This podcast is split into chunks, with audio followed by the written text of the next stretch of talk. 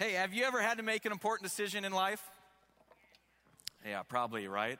Have you guys ever heard the band? And this is, I only know this band because of the radio station, the Oldies, not because I lived during the time, but uh, the Lovin' Spoonful. You guys know that band? Anybody recognize that name? An American rock band that was popular during the mid to late 1960s, and they had hits like Summer in the City, Do You Believe in Magic? And one of their songs was, Did You Ever Have to Make Up Your Mind? You guys know that song? The lyrics go, go like this Did you ever have to make up your mind, pick up on one and leave the other behind? It's not often easy and not often kind. Did you ever have to make up your mind? Did you ever have to finally decide, say yes to one and let the other one ride?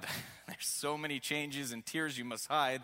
Did you ever have to finally decide? It, it gets worse. Sometimes there's one with deep blue eyes, cute as a bunny, with hair down here and plenty of money. And just when you think she's that one in the world, your heart gets stolen by some mousy little girl. And then you know you better make up your mind, pick up on one and leave the other behind. It's not often easy, not often kind. Did you ever have to make up your mind? Gets worse. I'm not done. Sometimes you really dig a girl the moment you kiss her, and then you get distracted by her older sister. This, is, this was really a song. and when when in walks her father and takes you in the line and says, Better go home, son, and make up your mind, then you'd better finally decide and say yes to one and let the other one ride. There's so many changes and tears you must hide. Did you ever have to make up your mind? Now, don't, don't do a show of hands how many of you guys remember that song from when it came out. But there was a time where I had to make up my mind and make up make a decision. Liz always says, "Don't share that story from the pulpit. They're not going to respect you." But I was 22 years old. It was my senior year at Central Bible College. And I don't know if it was just because in, in 2005 it was different than it would have been from my dad's time. But I got asked out one semester by two different girls. yep, yep, I had it. Two different girls, uh, they asked me, they approached me, they were aggressive and said, Would you like to go out and get lunch sometime or go see a movie or or that one was spiritual and asked me to go to a prayer meeting. And, and I said yes to both because I'm a nice guy. And I just love making friends and connections at Bible college. And so I went out. Now, the one that I really liked, her name was Elizabeth Triplett, and uh, ended up marrying Liz. she loves this story. And and she didn't approach me and ask me out. She didn't do that, but these other two girls did, and I said yes to them. And I remember my friend said, Well, Justin, you got to make up your mind. And I said, Well, I, I made up my mind. I, I'm crazy about Liz. And he said, Well, you need to tell these other girls that, that you're just wanting to be friends because I think they might be interested in you and maybe pursuing something more, more than a friendship. And so I said, Okay, I'll go. I'll go and uh, tell them that I'm just interested in friendship and friendship only. And so I went out, and, and I remember somehow the, the conversation just it went away. I didn't plan for it to go. And I was trying my hardest to tell her there's somebody else that I, I'm kind of crazy about. And, and uh, she thought that I was talking about her, and then I didn't want to hurt her feelings. So by the end of the conversation, she thought that we were now exclusive.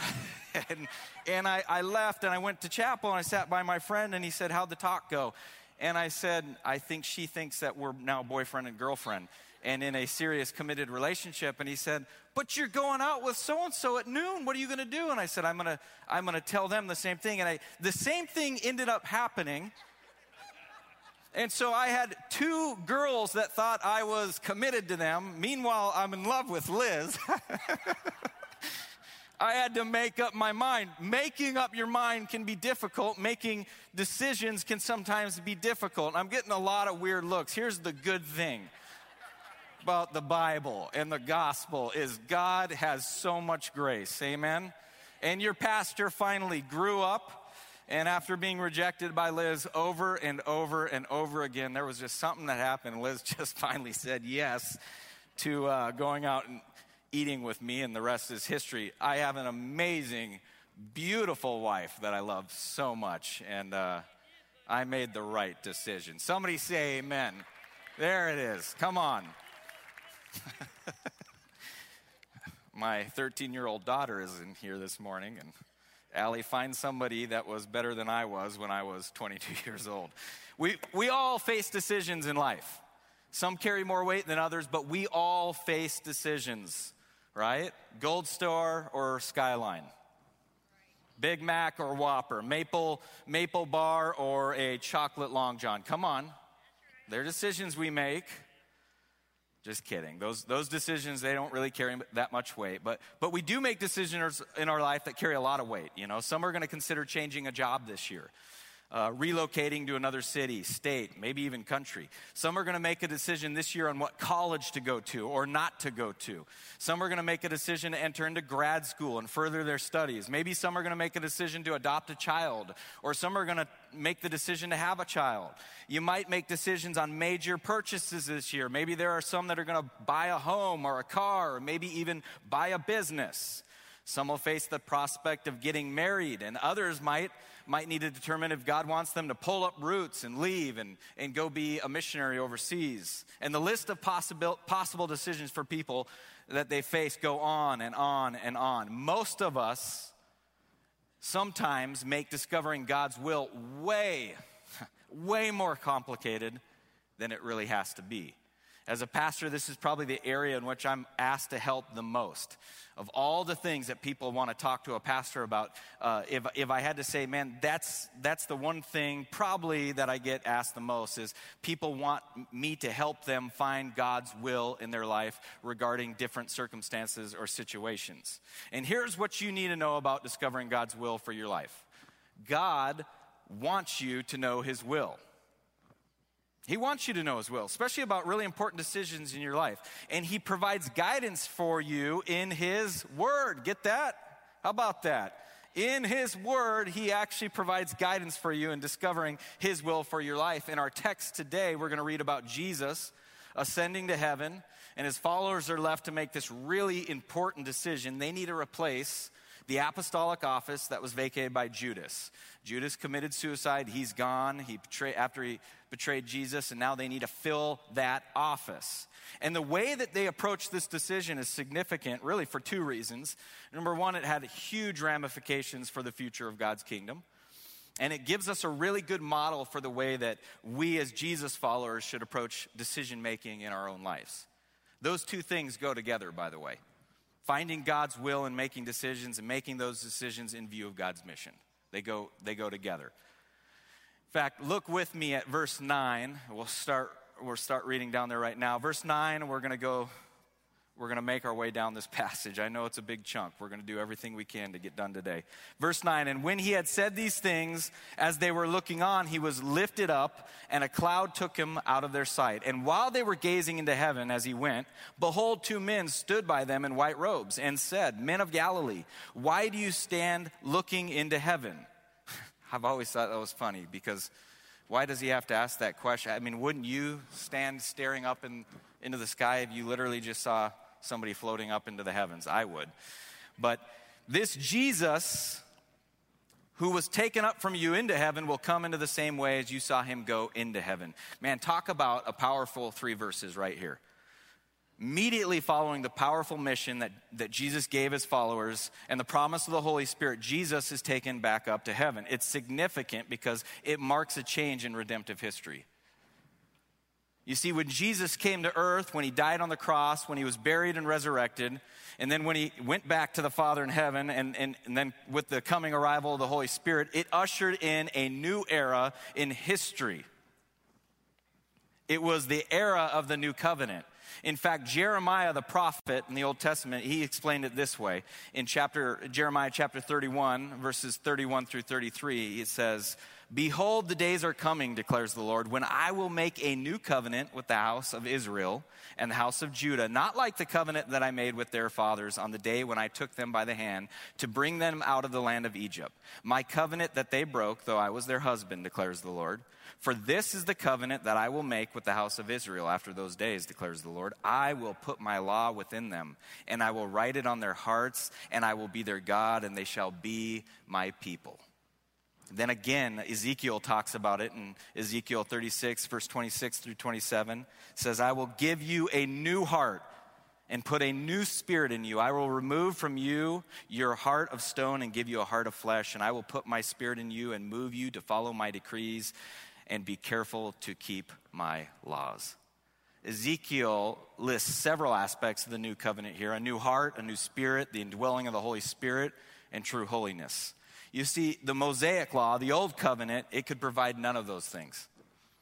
In Romans 3:20 it says for by works of the law no human being will be justified in his sight since through the law comes knowledge of sin. This is a, a new covenant, a, a new era. This is so significant, the ascension of Jesus. And you know what else the new covenant is different from, all, from the old covenant is that the new covenant includes men and women from every tribe, tongue, and nation.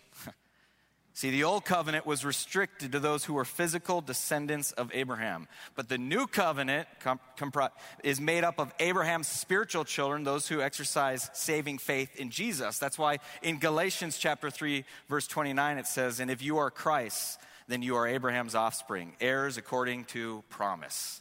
This is a new covenant, a new era, a new season in the history of redemption. The result of this new covenant is we are called to be missional people. Church is called to be missional. We no longer find our identity in our ethnicity, but we now find and we now identify with Jesus and with his global kingdom. That means our church exists to evangelize and preach the gospels to nations, to people groups, to everybody. No amen, huh? And here's the best part of this, the, these verses that I just read is verse 11. Jesus, who had ascended into heaven, would also come back the same way he left. Now, we just celebrated Christmas. That was Jesus incarnate. He came humbly as a baby, but Christ is going to come back. This time, not, not as a humble baby, but as a king with power and ultimate authority. He's going to return as King of Kings, Lord of Lords, and he will be accompanied by an angelic host to claim his church and crush the head of the enemy once and for all. Come on. Now, you look at this verse, you think about it for a minute. The very fact that the angels reminded the apostles that Jesus was going to come back is significant.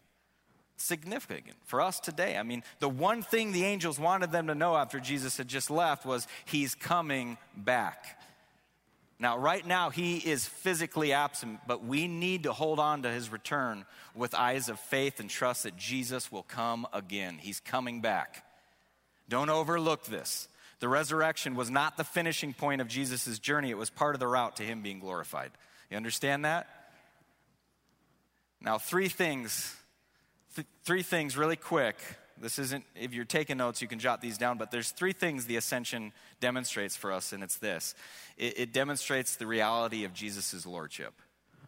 You know, Jesus ascended to heaven. He does it through the power of God. And do you know what that means? It means now Jesus is reigning from the throne of God. And even though he's physically absent from the church, he's actively ruling over his church from the place at the right hand of God. Number two, it means that he's our mediator, right? At least for those who believe in him. Hebrews explains this to us. It says, Christ became the believer's superior, great high priest, and is currently interceding for his church. It's a powerful truth. It's pretty cool because that means we can know, we can have hope that Jesus is acting on our behalf all the time. That's amazing. Number three, Jesus has an active, uh, he's active participation in judgment. God the Father, He's the ultimate judge. Jesus, who's seated at the right hand of the Father, is also given the privilege and authority to judge. And this happened when Jesus went back to heaven and began to judge the hearts of man. All right, so as you read the New Testament, you see over and over again all of these re- realities are tied to both Jesus' current present reign and his promise to return. Big deal. Jesus is coming back. It is a big deal. Come on. And these disciples, they're staring into heaven. They're astonished and at all that Jesus had done. And they, honestly, they're, they're just enamored with Jesus as he leaves. And so should we. We should too. Little love for the kingdom produces little zeal for the king's mission. We should be enamored with all that Jesus has, has done. Verse 12, it says, Then they returned to Jerusalem from the mount called Olivet, which is near Jerusalem, a Sabbath day's journey away. And when they entered, they went up to the upper room where they were staying Peter and John and James and Andrew, Philip and Thomas, Bartholomew and Matthew, James the son of Alphaeus, and Simon the Zealot, and Judas the son of James. All these, with one accord, were devoting themselves to prayer, together with the, the women and Mary, the mother of Jesus, and his brothers. Hmm. In those days, Peter stood up among the brothers. The company was in all about 120 and said, Brothers, the scripture had to be fulfilled, which the Holy Spirit spoke beforehand by the mouth of David concerning Judas, who became a guide to those who arrested Jesus. For he was numbered among us and was allotted his share in this ministry. Now this man acquired a field with a reward of his wickedness, and falling headlong, he burst open in the middle, and all his bowels gushed out. Wow, very, very descriptive. Verse 19, and it became known to all the inhabitants of Jerusalem, so that the field was called in their own language Akeldama. I don't know if I'm saying that right, but that is the field of blood. For it is written in the book of Psalms May his camp become desolate, and let there be no one to dwell in it, and let another take his office. So, one of the men who had accompanied us during all the time that the Lord Jesus went in and out among us, beginning from the baptism of John until the day when he was taken up from us, one of these men must become with us a witness to his resurrection. And they put forward two Joseph called uh, Barsabbas and also called Justus and Matthias. Man, he just needs to pick a name.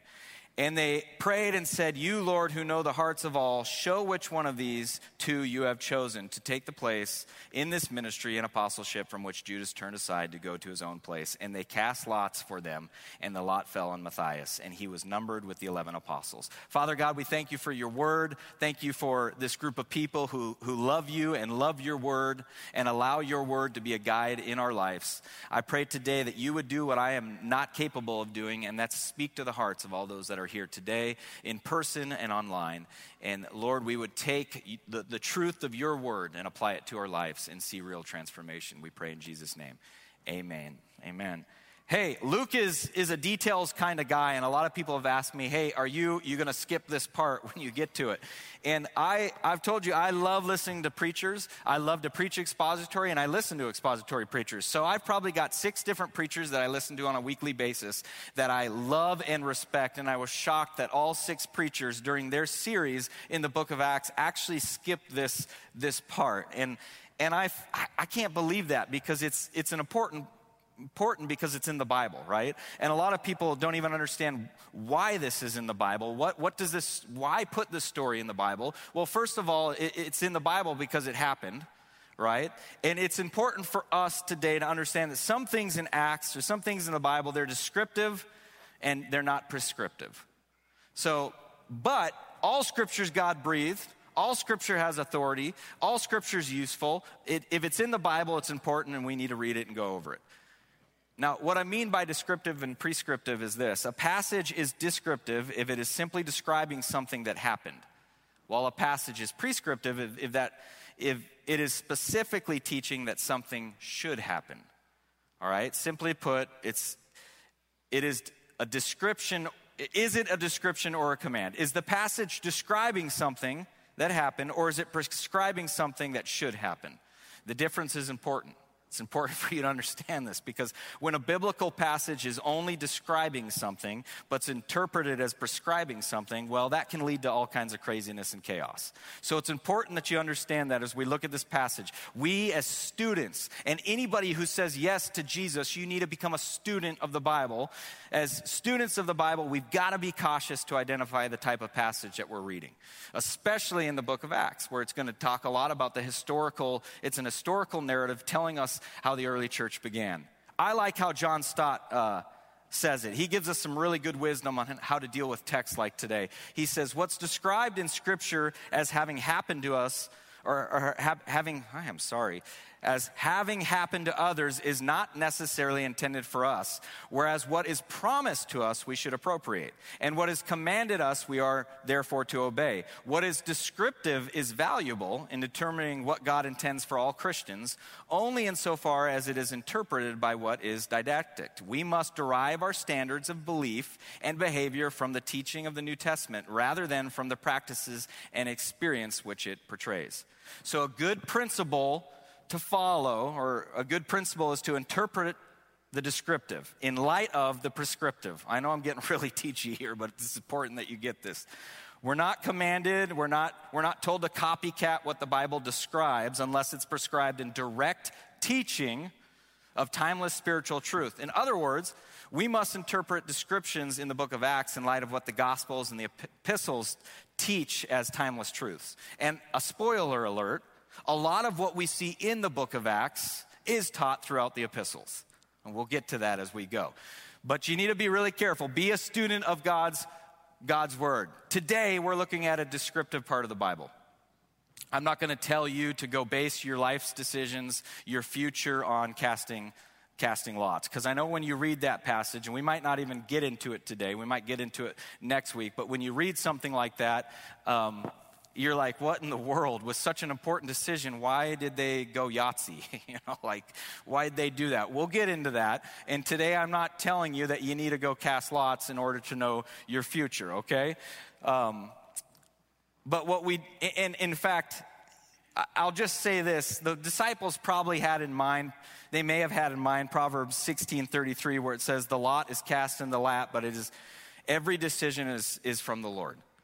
Now, with this exception here in, in the New Testament, it's, it's the only time casting lots is used in the New Testament. And, and here's what I would say it's, it's a bad idea for you to, to use this as a practice for you know trying to figure out your future and your next step because when you read the entire new testament the normal way over and over and over again for discerning the will of god is not casting lots but being transformed in the renewal of your mind that you may be able to prove what is the will of God, what is good, acceptable, and perfect. That's what Romans 12, uh, 1 through 2 teaches us. And then in Ephesians 5.17, Paul says, strive to know what the will of the Lord is. If it was as easy as casting lots, Paul would have never talked like he did, okay?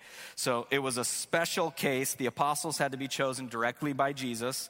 And later, God gave the church clear instructions, for appointing leaders. In fact, I love how R.C. Sproul says it. He argues that by casting lots, we're asking God to give us direct, immediate revelation, which He gave in sacred Scripture. But when the canon of Scripture was closed, we don't get that kind of supernatural revelation afforded to us today. We're called to live our lives and to make our decisions on the basis of the teaching of Scripture. So, again, why I love this passage and we'll probably have two parts this week and next week. Why I love this passage is, is going to show us how important God's word is in our life, right?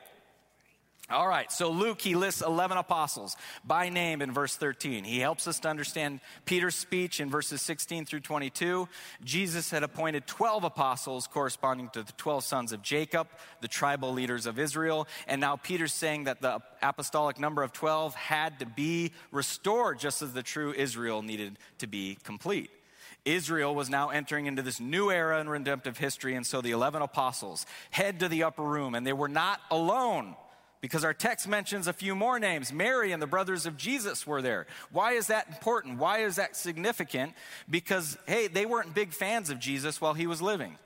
Now, Mary, Mary loved Jesus, but his brothers, his brothers were not big fans of, of Jesus. They did not believe what some of the stuff that Jesus was saying. In fact, throughout the Gospels, we actually read that his brothers are placed in opposition to Jesus and to his ministry. You could look at Matthew chapter 13, uh, verse 55, and Mark chapter 6, verse 3. Mark actually notes that Jesus' family thought he was out of his mind.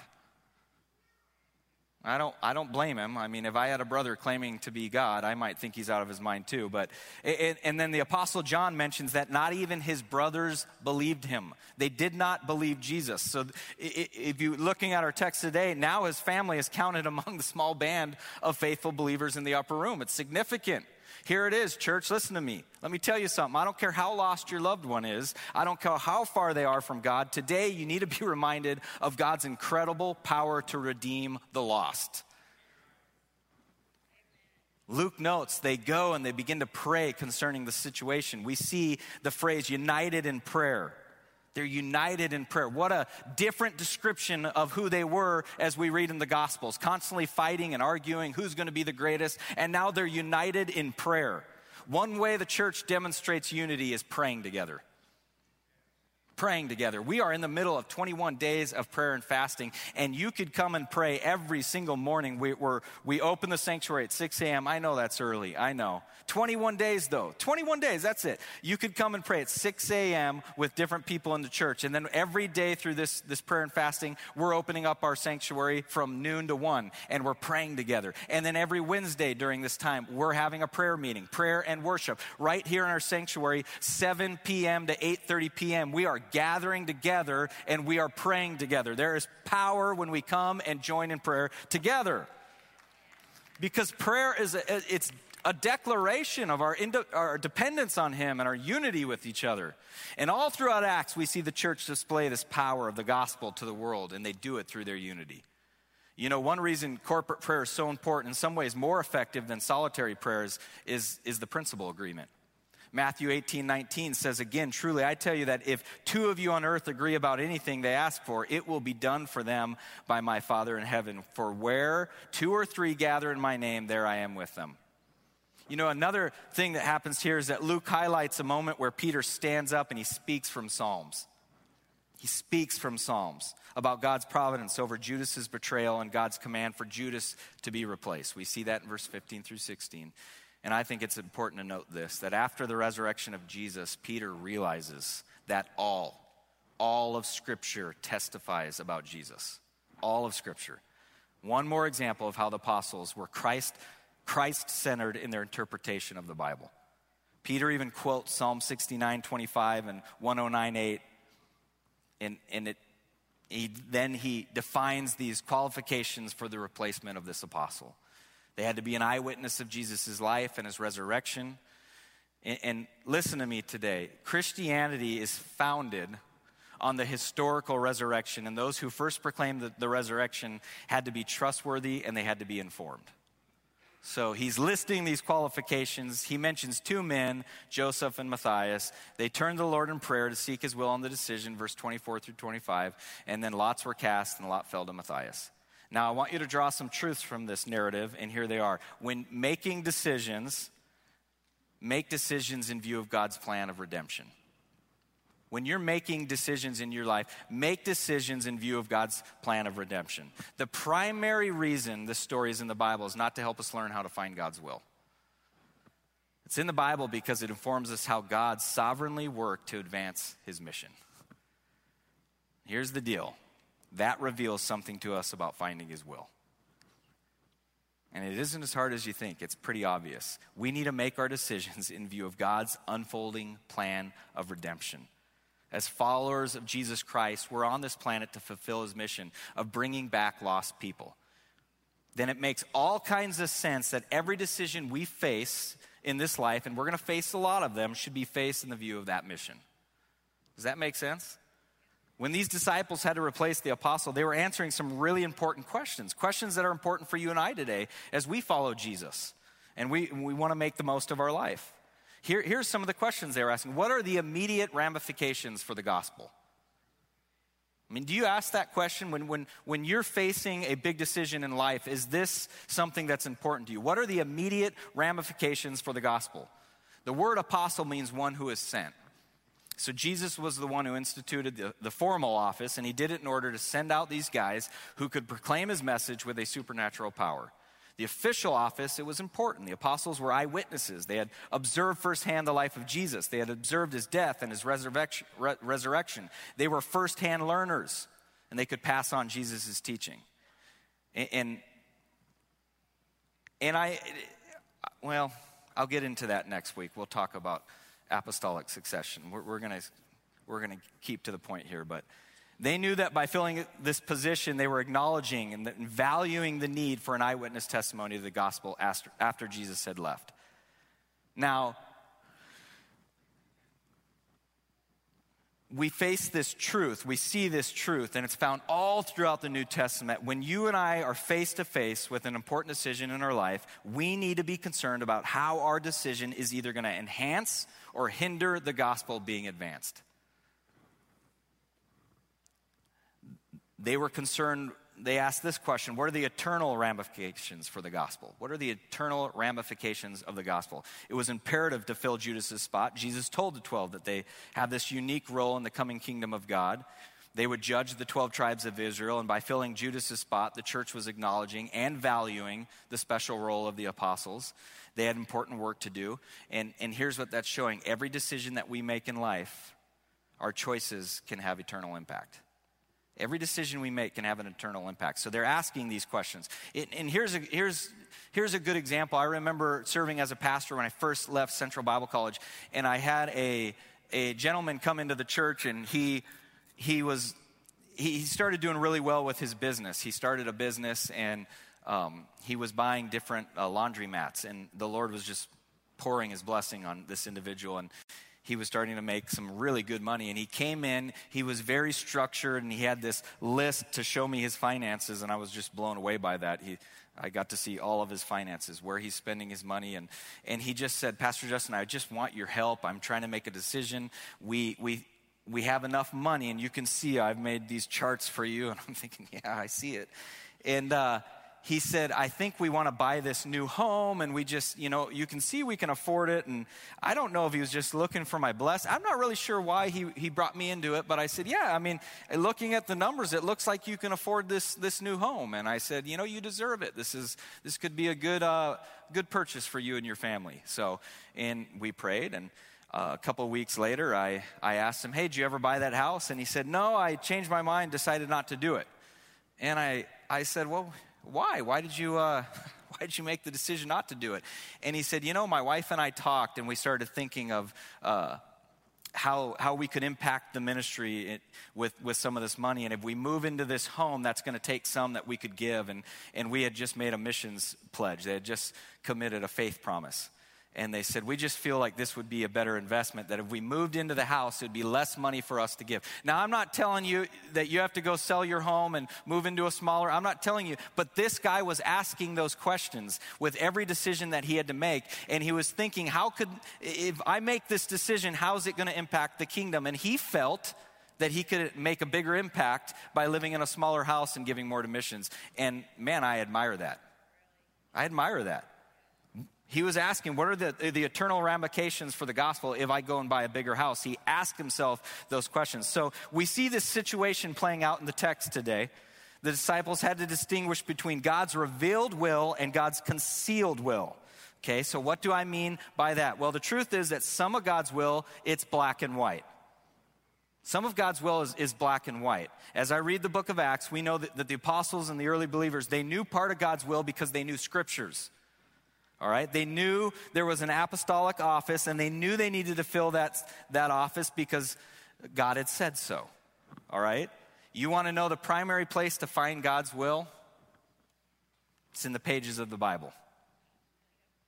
It's in the pages of the Bible. It's in this Bible. God's revealed everything necessary for our salvation in God's Word. We don't need to wonder if we should be making disciples. We don't need to be wonder, wondering if we need to be praying or living holy lives, bearing fruit, loving people, being faithful in our marriages, marrying believers or non believers. I mean, this stuff is in God's Word, it's His revealed will. It's right here. You have it. Okay? You can be confident in pursuing God's revealed will. Those things are going to be found in your Bible. And the disciples understood they needed to fill Judas's spot. They didn't know the name of the guy who, who was supposed to step into the role. They knew they needed to fill the spot, didn't know the name of the guy who was going to step into the role. And the part of the story was concealed. They had the responsibility of uncovering it through prayer and wise action. And here's something that's important for us to understand this morning God was not hiding the man's identity from him. They knew that God had chosen someone for the office. You see that in verse 24. But they needed to work through the process of seeking God's will to find out who it was. Do you see the important principle here? Okay, an example of this is we know that marriage is sanctioned by God, it's supposed to reflect the gospel, but we have to discern who that specific spouse is going to be. We know that we, we need to work hard, we not be lazy, but we don't necessarily know what job God wants us to take or what degree we should pursue in college. We have to discover that. That's our responsibility discover those details. We have to do the work of making sound, solid decisions in our life. And here's a good way to start start with God's revealed will. So many times, what we do is we waste so much of our energy and our time trying to find out God's concealed will while we completely ignore so much of His revealed will.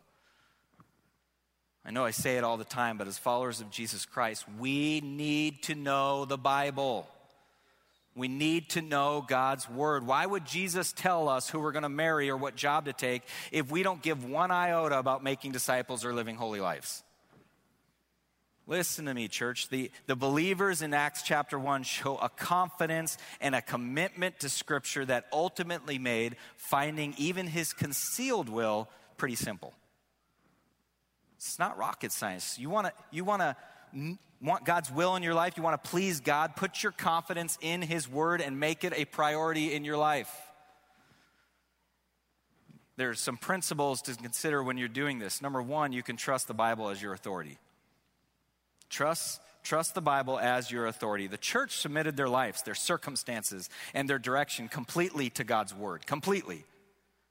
Peter gets them all together. This is, at this point, a small band of about 120 people, and he begins by telling them, It is necessary, verse 16, it is necessary that Scripture be fulfilled. You know, one of my deepest and most significant convictions, and I pray that it be New Heights Church as well, would that that you would see this as God's truth, God's word, and see this as something that needs to be fulfilled. Peter says the scripture. So, what are we talking about here? We're talking about God's word. We love God's word, right? We believe God's word. We trust God's word. We study God's word. We memorize God's word. We come back to God's word. I mean, that's what Peter is doing here. He's he's deciding who the 12th apostle is going to be or the replacement for Judas, and, and he goes back to the Bible. Do you get this? We always need to go back to God's word. The scripture had to be what? It had to be fulfilled. This is an echo of Jesus, too, by the way. Jesus himself said, I've not come to abolish the law and the prophets. I've come to what?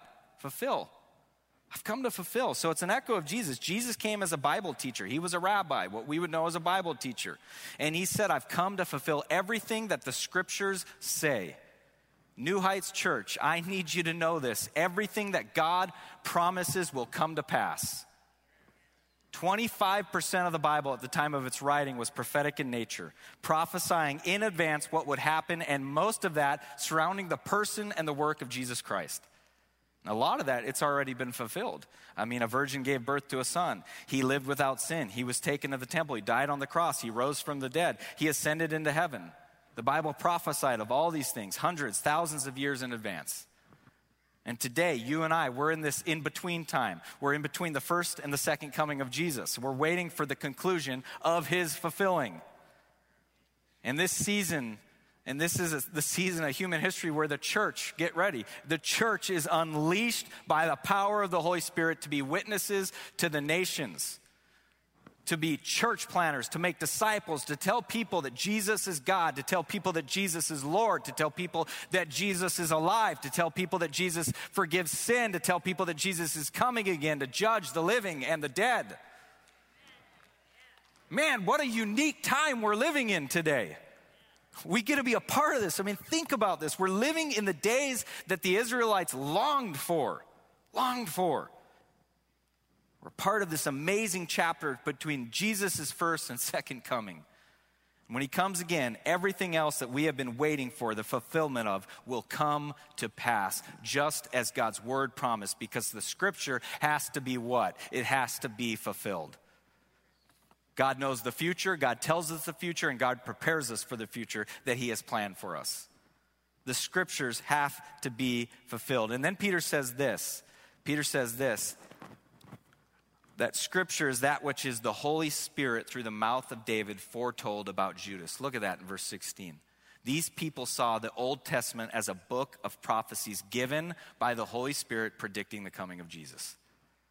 We talked about it before. All of these prophecies pointing to Jesus. Bible scholars tell us there are 322 direct prophecies that describe for us the character and nature of the coming Messiah, as well as giving us specific details about his birth, his life, and his death.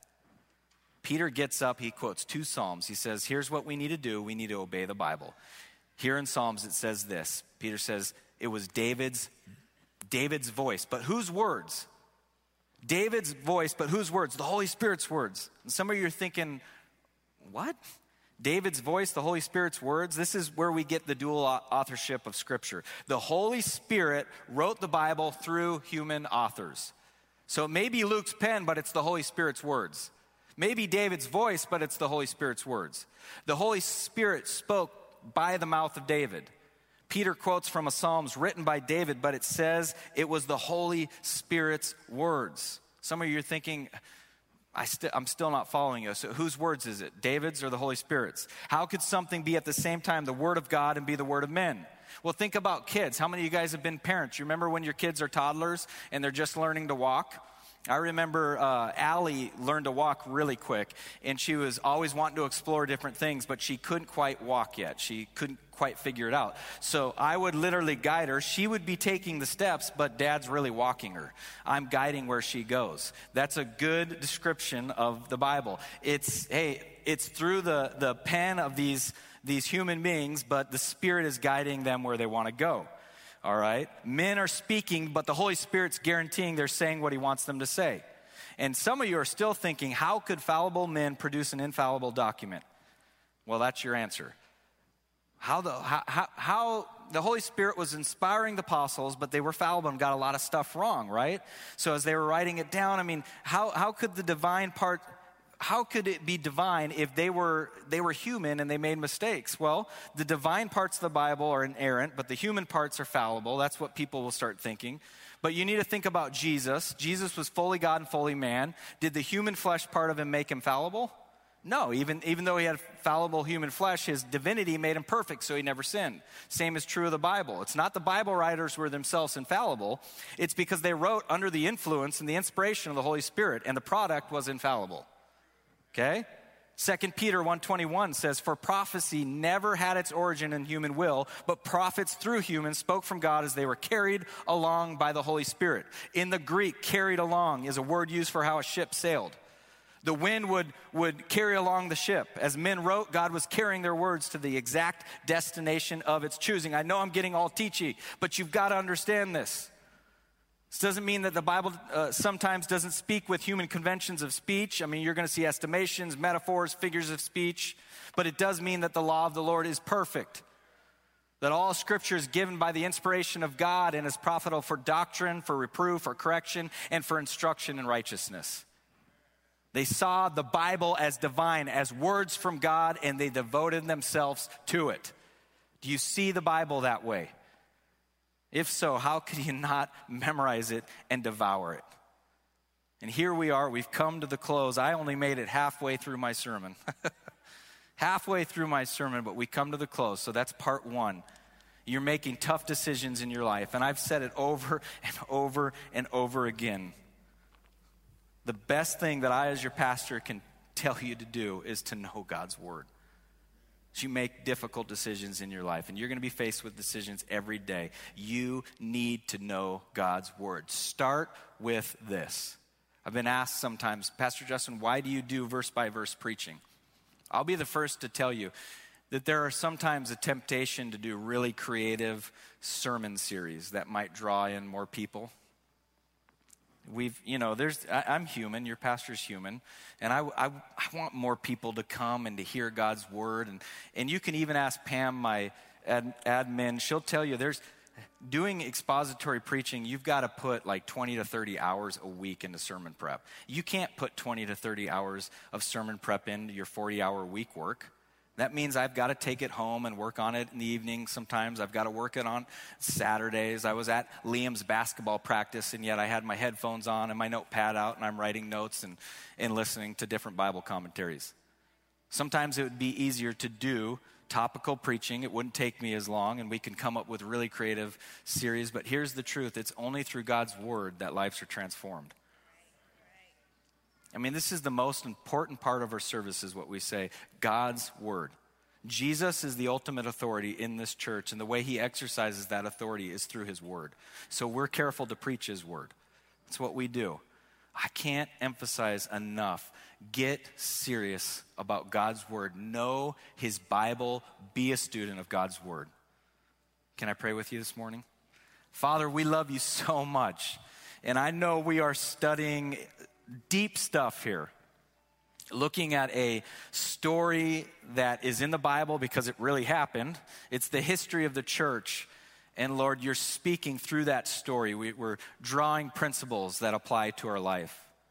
God, I pray for everybody here today that you would put a love in their heart for your word, that you put a hunger for your word. Lord, and if they don't have it, that they would ask for it right now they would ask. If, if they can recognize the fact that they are not hungry for your word, that it's not a priority in their life, that they would at least be able to ask, God, can you give me this? Can you make me hungry for your word? And I pray that we would be people committed to the book, that we'd be known as a textual community, that we'd be known as a community that are led and guided by your word. You have the authority in this church so help us. Help us as we commit to your word. We love you and we worship you and we praise you. In Jesus' name, amen.